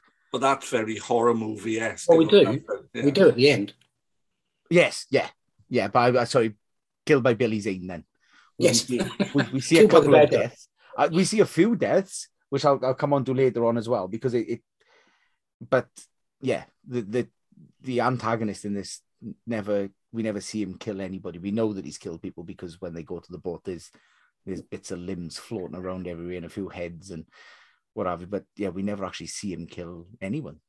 Yeah, I think, I I think that, that that shift for Kidman for her character as well um, is is like you say it's it's brilliant. You know, she goes from from being the sort of victim decoration to to the absolute hero. You know, she's the one that's it, even though the you know the men are fighting over the poor little poor little woman kind of thing. Yeah. But she's the one who fights off Hughie. She's the one who turns the boat around. She's got just as the same sailing skills as, you know, her, her husband, who's 20 years in the Navy, who rather patronizingly says to her, you know, at one point, you know, sort of, how do you know what's going on? It's like, well, that and 20 years in the Navy. Yeah. it's really quite patron. And then he rows off to be in utter jeopardy. Yeah. Um, while she has to has to she has to turn around and save him. You know, it's Well, um, leave I- a hand out to grab him up and all that sort of thing. It's br- it's a brilliant bit of gender Yeah. reversal. I, and and not I'll dive because this is I like doing this with my chapters. I'm going to blur the lines because my second chapter is called "It Should Never Be About Me," which is what Nicole Kidman said about her character acting. And like my my biggest chapter is her. She's absolutely superb, and they say it's that switch, not just with gender as well, but with that age thing, where they really play on the fact they say that he's, She's hands down the best thing in the movie. Absolutely. Oh yeah. And he's this naval officer who, who's a few, you know, he's almost double her age, and and he very much acts that way towards her, and she's almost, you know, she she's very troubled. She's still dealing with the trauma of of losing her child, and so mentally we we see the which is, is very much a, a thing of the the eighties and nineties. Whereby weak characters are taking some sort of medication for mental illness, like they always throw, like to throw that one in there. There's always if you're taking tablets for mental illness at those times, it was generally because that character was flawed. Um, whereas obviously now we're, we're much more, at least I'd like to think as, as a someone who talks about mental health quite a lot, we're a, lot, a bit more accepting of that now and we, we kind of understand things a little bit better. But she's always played as this vulnerable character. She's she's always she, she's 22 years old. But we really get that growth in her. We really watch as she goes through this sort of rite of passage in the most horrible and brutal of ways, and then sort of puts her own body on the line as well, like with Billy Zane to try and get back to her husband, who is the one who has put them in this danger completely by deciding to piss off back to this boat because I want to know what's really going on. Well, why don't you just like concentrate on keeping you two safe and then you can go back and have a look what's going on? But it's this devil may care attitude that, that almost kills them both. But is he not doing what he would do in his job? He's a naval officer. There's a situation at sea. He has to take control of it because he's in charge. That's that's why he's a naval Good point. officer. I'm, I'm not sure. Why he- why couldn't he just take the Saracen over to the Orpheus? It's obviously Billy Zane uh, Hughie is is um, is under some stress and is obviously very um, distraught and troubled um, and confused and you know not quite not ev- not everything's adding up somehow. Uh, Twenty years at sea, darling. That's how I know. Yeah, And he's got that Why kind of doesn't he just turn the bloody Saracen around and get, get it near the, the the Orpheus? And why does he have to row over to it? You know, half a mile away. It's there's kind of that bravado about it. Like you, you stay here and do do what you need to, and I'll go back and I'll I'll sort this out. I'll leave my young vulnerable wife with a lunatic. Yeah, who's just lost her son and Yeah. is clearly not in the best of places anyway. And yeah, despite all his experience and all his background and everything that he should be doing, she's the one who rescues them. Who, who, it- it's absolutely fantastic. I talk a lot on this about um, growth of character. I, I think that's what makes a good film is if all is if the characters can grow. But what we get in this is not just her character growth, but we really start to see the flaws in him, who seems to be in control of everything and in charge. I mean, even from that first scene in the hospital, which is, is brutally dark, and he's having that conversation and he needs to know about the child and exactly what happened and he, you know he's questioning the doctor and even in that scenario it feels like he's the one in charge not the doctor when the doctor says you don't need to know no i, I need to know i want to know this yeah. did he die instantly yeah yeah, yeah. yeah. Uh, and what we see is that very quickly he spirals and unravels and loses control of everything and she actually steps into there and again his, his, his, his, disdain for what he finds on the orpheus as well when the videos come up and his the horror yeah. on his face when the videos start playing all this sort of thing you know he's he is obviously so straight um yeah. that the whole idea when reading the advert of you know broad-minded, broad-minded sort of, with a with a raised eyebrow kind of thing you know it's um uh, you can tell he he instantly dislikes Hughie. He instantly dislikes the whole premise of the Orpheus. that, that, you know, sort of that it, it's a black boat as well, isn't it? It's black versus the white of the Saracen, you know. But this is a dark, evil place, kind of thing, and, and he, he makes no bones about his disgust. And uh, it's quite interesting you're saying about the kind of mental health. Her grief is what makes her strong, almost. You know, she she is absolutely riddled with grief but then that makes her and guilt as well. Because, you know. Yeah, grief and guilt. Yeah, and it, it, makes her a survivor. It makes her a stronger survivor than anyone else in the in the film. You know, and uh, what I also like about the performance, it's you know, I know it's her last film before she went to Hollywood, but it's very much not a Hollywood performance in the way she looks, in the way she acts, everything about it is not very Hollywood, and she would lose all that. And I'm a I'm a big Nicole Kidman fan in certain films, but I think this is one of her last truly great performances before well, she becomes a bit generic Hollywood. Ironic, this was the film that Tom Cruise seen that say that put them onto her for Days of Thunder.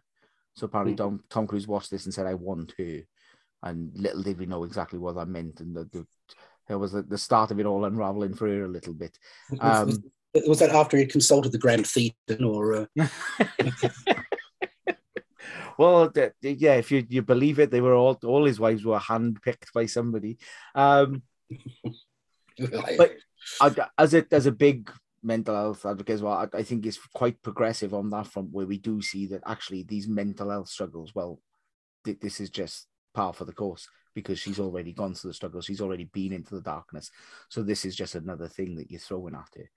And so she literally, as I say, uses everything she possibly can to get through this because she's done it. She's been there. And obviously, what even her medication that she's using to help her sleep at night, it literally is the thing that that subdues him and tries to tries to stop him. She's absolutely fantastic. It, it's a real great film where any other actress who wasn't quite as good maybe couldn't have carried it in the way that she did. You, you've got, I say three people, but essentially for a lot of the time, it's the two of them. It's the chemistry between her and Billy Zane that, that really makes it. And he, he's a little bit over the top sometimes. He's a little bit. Uh, oh yeah, he's moustache twirling, isn't he? You know, if he had well, he would be tied to the rail track. yeah, he, he's not quite dialed up to Nicolas Cage levels, but no. there's times where you think he might get there. He started, he, he's sort of on that low reverb just before he gets there. So it's Nicolas Cage light at times, isn't yeah. it? You know, it's uh, it, has got that kind of feel to. Well, it's I not think... his family that's been kidnapped, is it? It's uh, you know, it's like Nicolas Cage.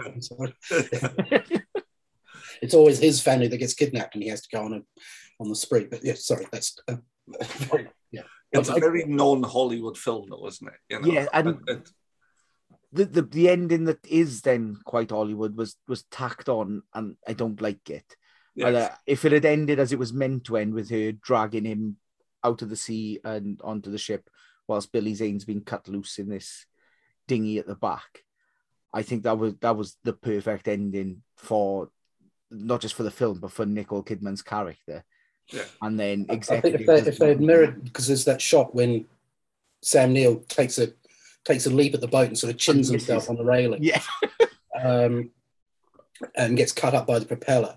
And then it sort of pans back and you just see the Saracen yeah. sailing away from the Orpheus and he's in the middle, you know. And if they had mirrored that shot with Zane on the on the raft as the as the Saracen disappears into the into the distance again, it would have been you know Um, it, it would have been the per- instead we get that that kind of tacked on ending that, that the executives insisted on because Yeah. some, I'm not I sure mean, you can. Can you aim a flare that accurately? Because I mean, he was pretty close to his wife. Yeah. So Yeah. that's quite, he's And taking quite a risk and there, it- isn't it? he's not even aiming at Billy Zane. He's aiming at a shadow of Billy Zane because he's the other Yeah, side of the yeah, city. yeah. Through he's the not hundred percent sure exactly where he is, but he hits him straight in the mouth, which is a, a fantastic shot. But, but Twenty years at sea, darling. Yeah. it was the American studio, wasn't it? That wanted, wanted that to be added to it because it, it needed that sense of resolution. You you don't need resolution, as we've proven. But this was uh, it should- that would have been the perfect dickhead ending for it. having spoiled it if he'd just gone twenty years at sea, down. That would have, that would have been. How did you know you wouldn't hit me? 20 Yeah. years at. So I think Just a that, bow tie, you know. that undermines the previous hour of the film as well, doesn't it? Really? Yeah, with Because- with Nicole Kidman's had this massive growth and is now this incredibly strong, independent woman. She's gone sort of into womanhood almost on that boat trip. And then they had to have the the, the white male savior at the end, and you're like, oh, piss off! Like we didn't need that. No. He spilt the breakfast as well. He's ruined breakfast. I don't know Where did why he get she the like. flowers to put on the breakfast? Yeah, where, where have they come from? Fresh cut in the middle of flowers. the- in the middle of the Pacific Ocean. He's got the and I, I'm not sure anyone lies with their eyes shut while their husband shampoos their hair for ten minutes and never once considers. But Well, that- recognizing that's, that's, a, that's a very big point, though. I think that that that whole scene, it's an act of atonement for him, you know, for for Yeah. putting her through that by his stupid kind of um, uh, arrogance to go over to the orphan, you know, uh, and all that sort of thing. So it's it's atonement and and you know, um, and thanks, isn't it? So for for for his life, kind of thing, you know. All, all quite, quite a religious kind of thing almost, you know. like, maybe I'm ruled more by my belly than Nicole is, but if someone's returning to me with breakfast and coffee, I'm opening my eyes at least to have a look where my where my breakfast is. I don't, I'm not just going to lie there for 10 minutes with my eyes still shut. Just think, why is he shampooing my ear again? Is a bacon roll on your offing, yeah? I have two eggs, please. yeah. But this is what happens as we know when you let the public get involved in things. Once the public gets involved, it ruins everything. I, I, I won't go on a tangent ranting about Coldplay again, Gav, but this is what happens when you let the public decide things. We'll we'll have one episode where we don't discuss Die Hard, Scooby Doo, or Coldplay. We will have one, but uh, yeah, it's, it's the first one that's got there's got no Scooby. It's not Scooby Doo like in the slightest. I don't think any of this, which is mostly disappointing for me. I've enjoyed our Scooby Doo chat. oh no, that's all right. I'm going to mention it. In But the, maybe uh, Picnic Hanging Rock could have done with more Scooby Doo. Who is it? well, if they if they found the girls in an abandoned fairground and it pulled off the mask, and It was Mrs. McCraw all along. She was the crab ghost. it's pulled off a mask and there's a crab in pantaloons underneath. um, my next chapter is called uh, "Nice One, Philip," because uh, it's directed by Phillip Noyce, and the directing on it is absolutely fantastic. I think what it does is it's got this really good thing of keeping the tension there, but then easing off in the right way. It, kind of it's the accelerator and the brake at the right time, so that tension never fully dies off. But it's also not always di- dialed up to eleven, because we've talked about you. Sometimes you sort of need time to breathe yourself. And what he does in that is we've got these sort of, uh, perhaps, perhaps quite fittingly for a film set at, at sea, we've got these waves where it sort of peaks and troughs between the, the tension and things going on and where it dies down and we cut back and forth between the two of them. But that tension is always there. And it's it's very quickly paced as well. It, it, it doesn't really waste a second doing anything. There's always something happening. Everything is vital to what's going to come in the future. There's not anything where, excluding the final scene that we don't need at all. There's nothing where you think, well, did that really need to be there? I it, I think it's absolutely excellent. It gets he gets excellent performances out of everyone. It's a bit easier getting excellent performances when you've got three pretty big actors. I know they weren't particularly big actors at the time. but They they all had their big breaks from year on in, whether it be through this film or through things they had done before. But the performances are good. Even Billy Zane's slightly over the top, swivel eyed loon that he is sometimes, it is pretty good. But as well, and But he is a swivel eyed loon, isn't he? So yeah, and I suppose that's the point. He's just murdered everyone who was on his boat because he thought that they might have been after him. So Yeah. maybe maybe he gets it just right of playing a bit of a swivel-eyed loon. um, and it, it doesn't, for want of a better phrase, it doesn't fuck about. Like from the time we start this film, it's it to hundred. It, it goes pedal to the metal, and it, it, it takes us on a rise. There- There's absolutely nothing. It, It's super taut, isn't it? You know, like yeah, it- that, that's a great way of describing it. You know, Absolutely great way of describing it. there's Well, it's, just- it's almost Hitchcockian. Yeah. Hitchcockian. And that you know everything's very lean, everything's very focused, everything you know. Uh, there's there's quick cuts and edits and all that sort of thing. Yeah. Um, but it's what the, the it was originally Orson Welles, wasn't it? Was trying to do it, and yeah. Well, Orson Welles had apparently made a, a complete hash of it. He had tried to, to film this, and there was more characters originally as well. I think there was another two or three characters in there, Yeah. um, Yeah, in- yeah. including um, his wife. His wife turns up in it, so I, I don't really. I've not read the book, but I don't know how that dynamic then works. There's less death in it as well. There's four characters on the boat, but they don't die. Well, I, I'm I'm all for the the extra death. I'm all for Sam Neill swimming through body parts. Um, they also do a good job of because it is so isolated. We see those shots and, and of how there's nobody else around, but it's also done through the sound of it. Now, the only music we really get is is through Billy Zane's radio cassette player, whatever he's got. It's- it's along Walkman, with. Yeah. yeah. And then we've got those sort of creaks and groans of the boat, and uh, as the the sails swinging round and this sort of thing, we really get the sense of oh, there's nobody else there because we hear every little thing that That happens. music is terrible, though, isn't it? You know, I, I'm not sure what it does in it. I don't think, I don't think it brings anything to it. you know what? When when when that when that that music, that scene where he's dancing on the boat, and I- I looked it up. It's it's, it's a song called "Who Stole the Isopropyl Alcohol" um, by some horrible singer-songwriter called Tim O'Connor, and um, he. But that that song when he's he's dancing, Kidman sort of wakes up after she's been knocked out. It's what Jack Johnson would be like, isn't it? In a in a, in a mid-ocean crisis, you know. I, I think that's kind of what it does in that all this stuff is going on. There's loads of people dead. He's just abandoned her husband at sea for him to die. He's probably going to end up killing her at some point as well. And he's having a jolly old fucking time. And I think that's what it sets up is this guy's mad. Like this guy is is, is properly nuts in the old Well, he, he's he's won. He's been he's been saved. yeah, and, and He's, he's getting away scot free, as far as he can see. So I, I actually think it, it they do, uh, and doesn't he do um, the lion sleeps tonight as well? I think also he sings along to at some point. Yeah, that's Which that's is- amongst their CDs, isn't it? Um, Yeah. you go, What's this? That's rubbish. This rubbish. Well, yeah, okay, this will do. And then This yeah. will do, and he picks the, the this sort of madcap, childlike almost song, "The Lion Sleeps Tonight," so which shows just how unhinged the guy is. I think that's what it does really well.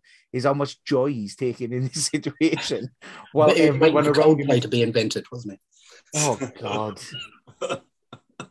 Like, if if he was playing Coldplay, I would have begged him to off me there and then. Like, I'd just cut me, chuck me in the dinghy and cut the rope. I'd, I'd, I'd be setting flares I'll off put of my own. in my own mouth. Yeah. You know. American Psycho was set in the nine uh, in the two thousands, Patrick Bateman would be talking about uh, Coldplay rather than uh, Phil Collins Oh my like he does in the book. I, I, I don't know. I, again, so I, I think maybe he might go sort of flaming lips. Might uh, might have a call in there, sort of, but more modern flaming lips, not not the oldest. Not good flaming lips, yeah. I think Coldplay would have been too dour and depressing for him. As I as I keep saying, Coldplay are just Radiohead without the soul or the talent. They just Don't know how we've managed to fold up this. Uh, what a what a radio hit now then. I'm not a big fan of Radiohead either, if I'm honest. There's, there's like two or three songs that I can get along with, and then I I bail, which upsets a lot of people that I talk to. But there we go. me included. For... Yeah. but yeah, I don't know. I, I think uh, Phillip Noyce does an, an absolutely fantastic job of directing, I think was what I was saying. It was his, first, it was his first big movie, wasn't it? Yeah, and he again went on to, to big. I mean, almost everyone connected to this film went on to something bigger and better, which is, is quite. Uh, again, whether it was because of this or because of, of work they'd done before, which uh, a few of them have claimed, it it, it speaks volumes that. I don't think put this film hurt, did it? You know, I know No. Sam Neill had done- done other stuff at this point, but I don't think this film hurts his uh, reputation at all, does it? No, not at all. And um, like I say, everything just seemed to to come together at the right time. And then obviously we've got Terry Hayes writing who did the Mad Max films as well. So you know he's really, if you're talking about things in in Australian cinema, you know, Mad Max is it's quite high up there. So um, yeah, there, there's a lot of a lot of chops amongst them anyway. But like I say the fact that they all went on to bigger things shows that how important this was for them. I think you know Phillip Noyce as well is the king of the really well organized thriller for me. You know, he uh, he did uh, Patriot Games, which isn't great, but he did Clear and Present Danger, which I think is a great film. Much, but yeah, this is yeah. Yeah, you Mm. know, and he, he does that kind of very tight, very taut economic storytelling very well. Not not massively visual sometimes, but you know, it's. uh, he's good at telling a story in a very effective manner. I think I think again, Dead Calm is beautifully shot, isn't it? It's you know, uh, it- it's it's quite glorious, crisp color, and you know, um, um, Yeah, the contrast of like you know the black boat against the blue sea, the white boat against the blue sea. It's, yeah, do it. It's very sharply done, isn't it? the cowboy white hat, black hat. Yes. I, I would say that there's not a hell of a lot of subtlety in it. but in, in this film, that's exactly what you want. Again, like I, I'll, I'll move on to uh, to my final chapter and, and add it into that. Uh, my final chapter is called uh, "Never Work with Kids and Dogs," and again, from essentially it's the second scene, but from the very start, there's no sentimentality in this film at all. Uh, we start very quickly with a child dying in a car crash, which they don't just. That it would have been easy to have just gone, the child's dead, but we we see the child going through the window, and it's a scene that I watched this, and this this again, this is becoming my catchphrase as well. I watched this film much too young the first time that I watched it. but that's a scene that's always stuck with me, the sort of singing of the of Incy Wincy Spy and then the child literally being catapulted through the, the windscreen sort of horizontally, like flying through the air like a javelin. And then we find out that, that he's died, and then we get the the gruesome details of well, he didn't die instantly, actually, which is what he'd been told. He he, was there for about 20. We don't think he would have suffered, but he was alive for 20 minutes before he died. And your, your wife, I think he, does say as well, though, that uh, with the wife, that there's a lot of facial damage, and then they cut to Nicole Kidman looking absolutely beautiful. but she's got some bandages and a little bit of blood on her. Like, how, how good did she look before? Like, um, and yeah, like that that stuck with me for because it is sort of very brutal and very jarring at the start. There's no letting you in lightly, you know, dip your toe in the water's fine. You, you, you dive in straight into this film. There's a dog that gets harpooned halfway through, like their, their, their pet Ben. Who I, you, you could argue that maybe Ben deserved it for bringing the key back. Yeah, well, Like, he uh, is a What a villain. treacherous mutt! Yes, I mean he's very quick to, to swap sides. Is is Ben, as well as being slightly And perfect. starts barking when she's trying to assemble the shotgun. Yeah. Which, why is it disassembled anyway? That's a good point. I'd never thought of that one. Um, but yeah, he, he very much quickly switches seemingly to to being Hughie's dog. He, he, he takes a liking to Hughie. quite Yeah. early. Hughie, Hughie, Hughie, she's got the shotgun again. Uh, so yeah, may, maybe Ben deserved it. Maybe it wasn't an accident after all. and then obviously we've got the um I, I'll use the term sex scene. Um, obviously, it opens up a much bigger discussion that's much bigger than this podcast. But when you add it all together, it can, it's quite a nasty, spiteful film, really. It's, a, it's an exploitation movie, isn't it? You know, Yeah. it's uh, But it managed to stay really light and really fun. It's like popcorn fodder. Well, I think uh, again going back to the hair washing scene um, before Billy Zane turns up. but again, I think that's there's and also an act an act of absolution going on there that he's um, uh, um, he possibly doesn't know what happened, but he probably suspects what she had to what she had to do, and he's saying it's okay, I don't mind. It's you know, it's Yeah. it's all good. We're all clean. We're all everything's washed away. Every everything, all the guilt, all the pain, all the whatever is, gone now. Let's I, and, some lovely fresh cut flowers in our coffee. and and essentially she she does it for him because of more than fighting for her survival her only interest seems to be in getting him back Yeah, well, she's lost her son. She's she, she's know, not going to lose her husband lose her husband as well. That would be pretty careless, wouldn't it? But i think what we get is if in the wrong hands this film could have been such a a horrible film to watch. I, Gav, a, a favorite of yours i know if this had been eli roth early on in his career I'd, I'd grabbed a hold of this film. It would have been a very different film without having to change hardly any of the script It would have been unwatchable for me if Eli Roth did it because it would have been voyeuristic and leering and and and that's exactly it. Without having to change the script or uh, the plot, the script, or any of it, just by slightly changing the angle that you look at it from, it could have been a quite disgusting, horrible film. But it manages to say really quite a light film, almost, which is bizarre when you think about it. It's such an enjoyable watch, and a film that I've watched, you know, a few times. You said, you know, if it was on, you go, oh yeah, let's put this on and have a relaxing mm. Saturday night with a few drinks and watch this because of the way that it's done and the way that it's handled. But it, it- there's no sentimentality in it from the start. It, anything could happen. I think when you kill the the character's child in the first three minutes of a film, you know that this could go anywhere, and I think that's what what sets it up really well. Yeah, and I think you know it's Noyce's strength as a storyteller, isn't it? That's what Noyce's strength is. He is a teller of stories, and he mm. doesn't have a particularly strong authoriality because he's done films or which all feel very different, but what he's very good at portraying a story. Somebody who has a, a different kind of authorial eye would have turned it into something far more exploitative than it is. Yeah, and it, it, it's and credit as well for being able to film in the way that they filmed, because I can't imagine it's easy to film a film primarily set on a on small boats.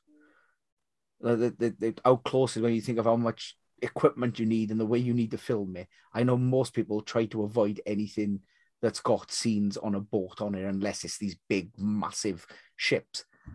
To set a Um, whole film on this tiny boat must have been. I it- it- imagine a lot of it was done in a tank. Um, you know, Yeah, and but they I mean- some open uh, sea shooting, but I, I, a lot The, of the, the, the shot where he's fighting for, for air and stuff, you know, when he's Yeah. trapped in the in the thing and, and finds the pipe and all that sort of stuff, blows out the cockroaches. yeah. If I hadn't had 20 years at sea, one of those cockroaches would have gone down my neck, without a doubt. How did you know uh, 20 years at sea?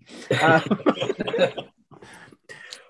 but yeah, but even sort of using those techniques, and you know that some of it will have been sorted on sets and in studio, and thing, but you to shoot like that on a ship is one of the things that you know. You believe, you absolutely Yeah. believe Oh, yeah, it- it's super. the, the jeopardy of, of the whole thing, don't you? yeah, it, it it's fantastically done. And I know that it's something that, that people tend to shy away from. You don't really get many films, so he, he does a fantastic job of it.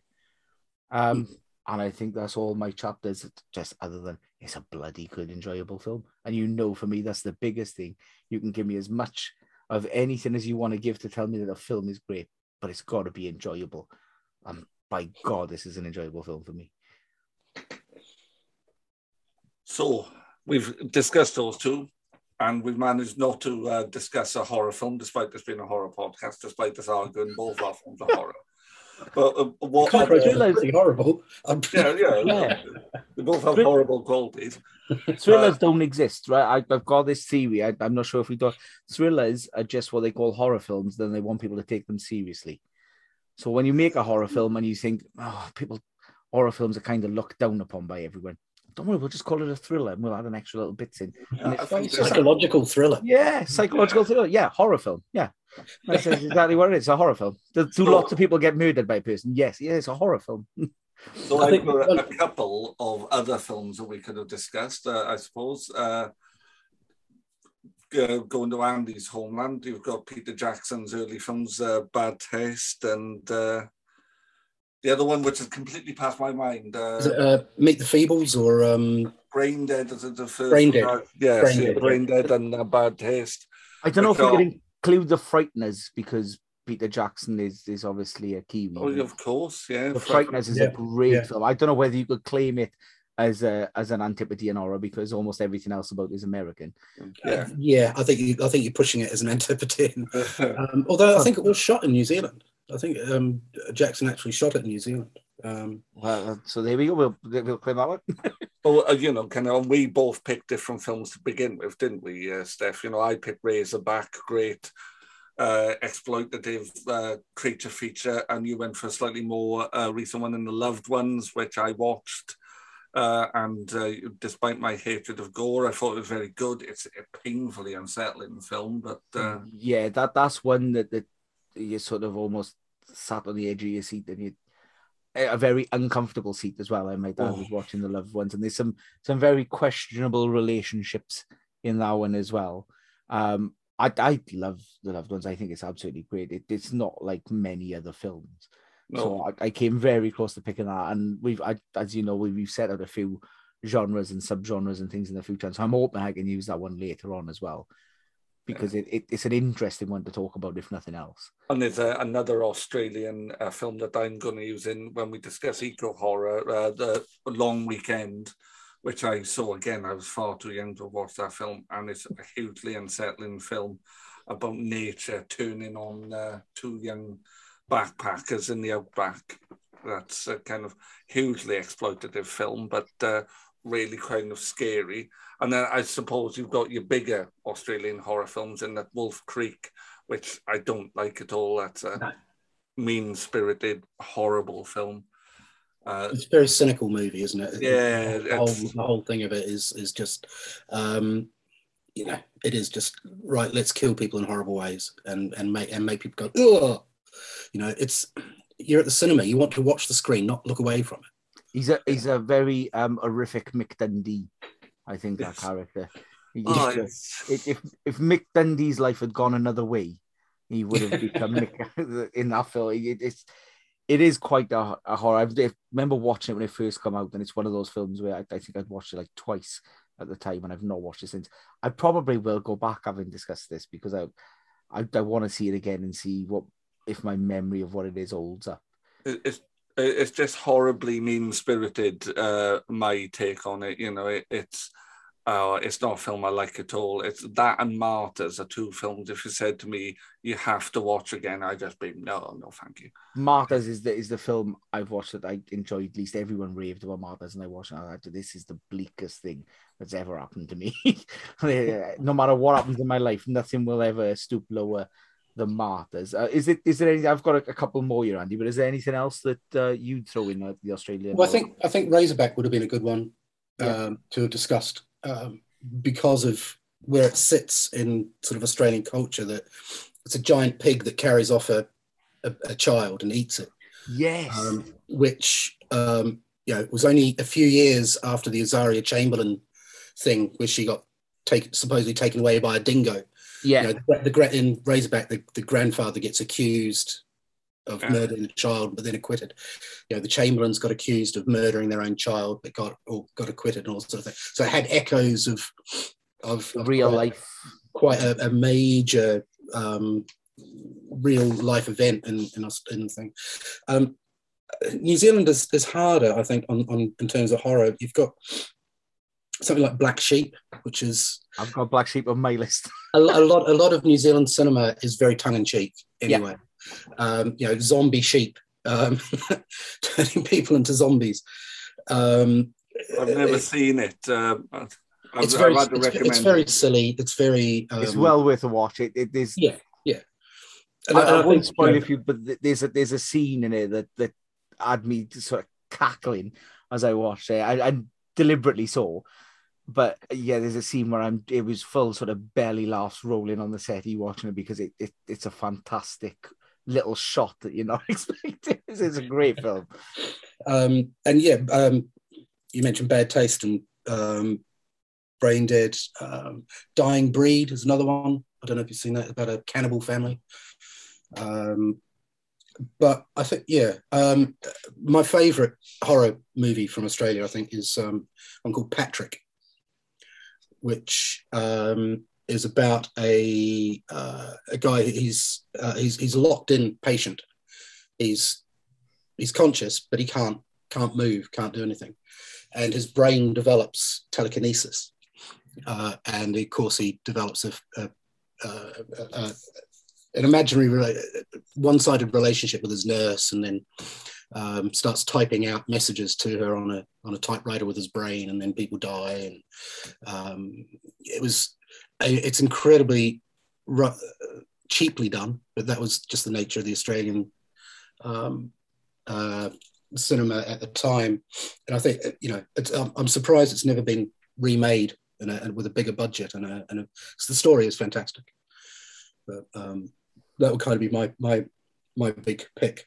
Um, but a lot of those, you know, the 70s Australian cinema, um, very brash and rather naive um, you either had sort of biker movies or um, awful sex comedies or um, um, yeah, the Barry Humphries, Barry McKenzie movies of fish out of water, beer swilling, Sheila shagging bloke in London, all that sort of, you know. Um, I think Australia it, grew up. It grew up very, very quickly. I think Yeah. in the eighties. And uh, but I think in kind of Australian cinema, I, I always find kind of interesting uh, that film I mentioned that starts with the club. It- I think it's called the club. I, I, it's I've, I've I've watched it twice, I think, and there's still scenes that stick in my mind. And the problem I've seen it for 15 years. It's just such a well-made film, and you know, kind of real dissection of what Australia is about. And I think that's what Australian cinema does really effectively. Australian cinema is always very good at looking at Australia in a way that American cinema and British cinema isn't always very good at looking at itself. British Yeah. cinema has a, di- a, a distorted view of what Britain is like. It's either heroic working class people playing brass instruments or uh, posh people saving the world. Whereas for Australia, Australia understands what Australia is and does that really. Well, I, I, think Dead Calm is a, a movie that's quite unusual in, in Australian cinema in that it's not about Australia at all. No. You know, um, it, it it could be it's it's anywhere, isn't it? It's the middle of the ocean. It's it's you know um, nothing about it is Australian necessarily per se. apart from the sense of isolation, really, you know, it's uh, Yeah. isolation and a landscape that is determined to kill you. But yeah, I, other films that I had considered as well. Um, one that we've got coming up, what I was thinking as well was uh, what we do in the shadows. I think that was one that I, I very much consider, but I'm going to use that somewhere else as, as well. You know, um, I think if you can include Picnic at, at Hanging Rock, you can probably include um, Heavenly Creatures. uh, the Heavenly Creatures was on my Yeah. short list. Yeah, it, it very much delves into horror ele- elements enough that uh, it could be considered. Um, the Babadook, which I Of watched course. just after having a child, and that is the wrong time to watch that film. Um, Well, it's a film about mental illness, isn't it? But the Babadook, it's is a fantastic um, film it's a- about mental illness. yeah, it's a it's a great film, and then sort of, especially just after you've had a child and you've got that point A and sort of the effects that it has on, on everything. That was a, a great film to watch. Um, another one set on a boat in Triangle. I don't know if you've seen Triangle, which is Melissa George, um, Oh, which is a kind of British Australian film. It's, it's, it's It's Chris Chris Thomas is the guy who did Severance and also Bad Santa. I think. that's, a, that's a that's a random. No, no, no, Bad Santa. Sorry, it's called uh, Get Santa. Get Santa. It's a film, a Christmas film with Rafe uh, Rafe Spall in it. Uh, yeah, Christopher Smith. Christmas Smith. That's it. Yeah. did yeah he did Severance and Creep as well. Yeah. Um, which Creep is a great film, but but The Underground Creep, not the Yes. uh, the Blumhouse one. Yeah, yeah. yeah, but it's a, a good film. But yeah, Triangle's worth a watch, and again, something that kind of messes with your thought process where you, you don't really know what's going on, and then the more you learn, Yeah, the time slip kind of thing, isn't it? Yeah, yeah. Yeah. That's a very good film. Okay, I'll dig that one out. Yeah. And then, um, as a fan of um, anything water creature related in horror, I, I love a good shark film or crocodile film or anything along those lines. So, uh, Rogue, I consider, which is uh, again we talk about basic horror. It's about a massive alligator, and Bait, which is about um, a tsunami that hits Australia and traps them all in a supermarket, along with a few deadly sharks, which is um, a great fun film. It was originally going to be produced in 3D, and so a few of the shots you get, you go, yeah, that was clearly the one that was meant for 3D, but just good fun film. It's got crap dialogue. It's got some terrible acting. It's got the occasional bad CGI shark, but all in all, it's an absolute hoot to watch. I mean, until you've seen a couple in the middle of a tsunami kissing in a car in a flooded car park with a dog barking and a shark swims over them. Uh, that doesn't happen in many films. You've got to say so. That's well worth uh, that's well worth a look as well. Beat. It's always worth having a panoramic roof in your car, isn't it? it's, it's such a silly, fun film. Like the scenes where they're all sort of on top of the freezers in this supermarket while the shark swims down the aisles between them and they've got to get it is it it's great I, I, I, think I've seen a scene from that but I've not seen I've definitely seen that scene with the shark going down the aisles in the supermarket it, it, it's just real and it, it's when I say as well bad CGI and poor dialogue I'm not talking sort of um Sharknado levels it's not that level of, of bad which some of those films I absolutely love by the way but it, it is sort of it's not going to win any Oscars, shall we say? So, um, and yeah, I, I, don't think there's anything else then that I uh, that I got on my list. So well, that's the, all. Go on. The only other one I can think of is a film called Lake Mungo, which is a kind oh, of yeah. found footage thing, uh, which I saw when it came out probably 20 years ago now, 15 years ago. That was fantastic, but I've never really tracked it down again since which you know, film about grief and about loss, but then you one of the good found footage films. Yeah, I've forgotten about that. That's yeah. Yeah. So would I. That's a that's a great shout. Yeah, dig that one out again. So if that's everything that we've got, that's all that's left is for Andy to deliver his judgment on which film he enjoyed most. Well, um, it's difficult um, because they're such contrasting films. Yeah.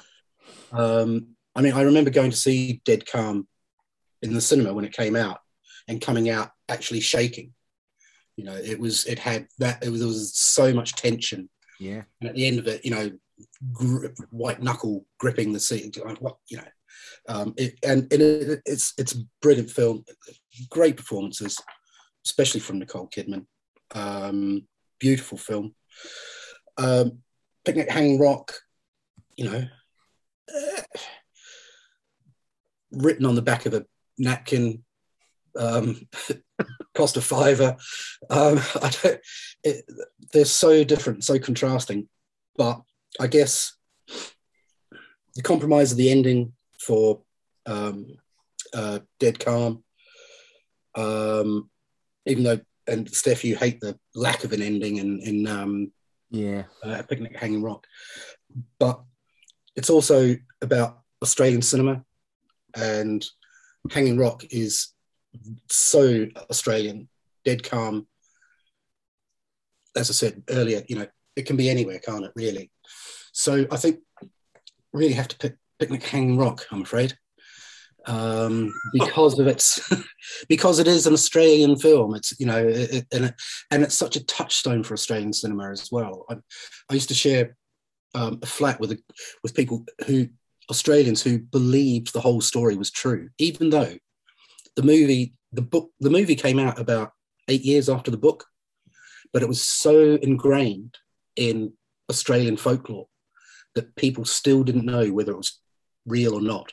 You know, yeah it was based on a real story, if it was, a, a, you know, a real a dramatization, they just didn't know. They believed Hanging Rock was this weird, strange, spiritual portal, even before they knew that there was a portal at the end of the book. It was just something otherworldly and stuff. And, and I think because it's so ingrained in Australian folklore and such an Australian film, um, I have to go with Picnic at Hanging Rock. Another wing. Gav, you look incredulous. I am. Even you wasn't expecting that. no, I thought my winning run came to an end right now, but there you go. So I, I don't even know what the score is other than a lot to you and one to me at the moment. And my one was a draw. So Yeah. we're uh, I, I'm not off to the best of starts, it's fair to say. But uh, yeah, I think it it's a fair decision. I think it is the most Australian of Australian horrors. It's the one Australian horror film that couldn't be set anywhere else. It, it Yeah, really yeah. wouldn't work anywhere It's else. bound up in the whole identity of of empire and colony and um, holding on to the last vestiges of the world they they they really wanted for themselves, but they've got this poorer version of it where everything is trying to kill you, and now even the rocks are trying to kill you. You know? So, on that note, we'll start to, to wrap things up. Andy, before you go, where can anybody find you? I beg your pardon, sorry. Where, where can people find you? Um, well, I, uh, I currently write for Mojo Magazine. Um, I, other than that, I don't really have any online presence apart from Facebook. Um, you know, uh, but uh, yeah, um, I really should market myself better, shouldn't I? Very possibly. Very I'm, I'm, I'm quite old school. You know? Right, you're doing all right anyway, I think. Um, and so that's all that left is to say my thank you. So thank you, Andy, for joining us. A fantastic guest. Thank you for having me. It's been a, been an absolute pleasure and, and um, very enjoyable. Thanks again, Gav, for, for joining me and, and kicking my ass again on another uh, another episode. The win And- coming soon, Steph. The win, your win is coming soon. I feel it. I got there's a fight back coming. This is how it always works in these films. You've got to you've got to be down to build yourself back up. It's a horror film. That's how it happens. I should have chosen Double Duck, mate. I'm the Nicole Kidman of this podcast. and finally, thanks to you for listening. Thanks very much. Bye now. Bye.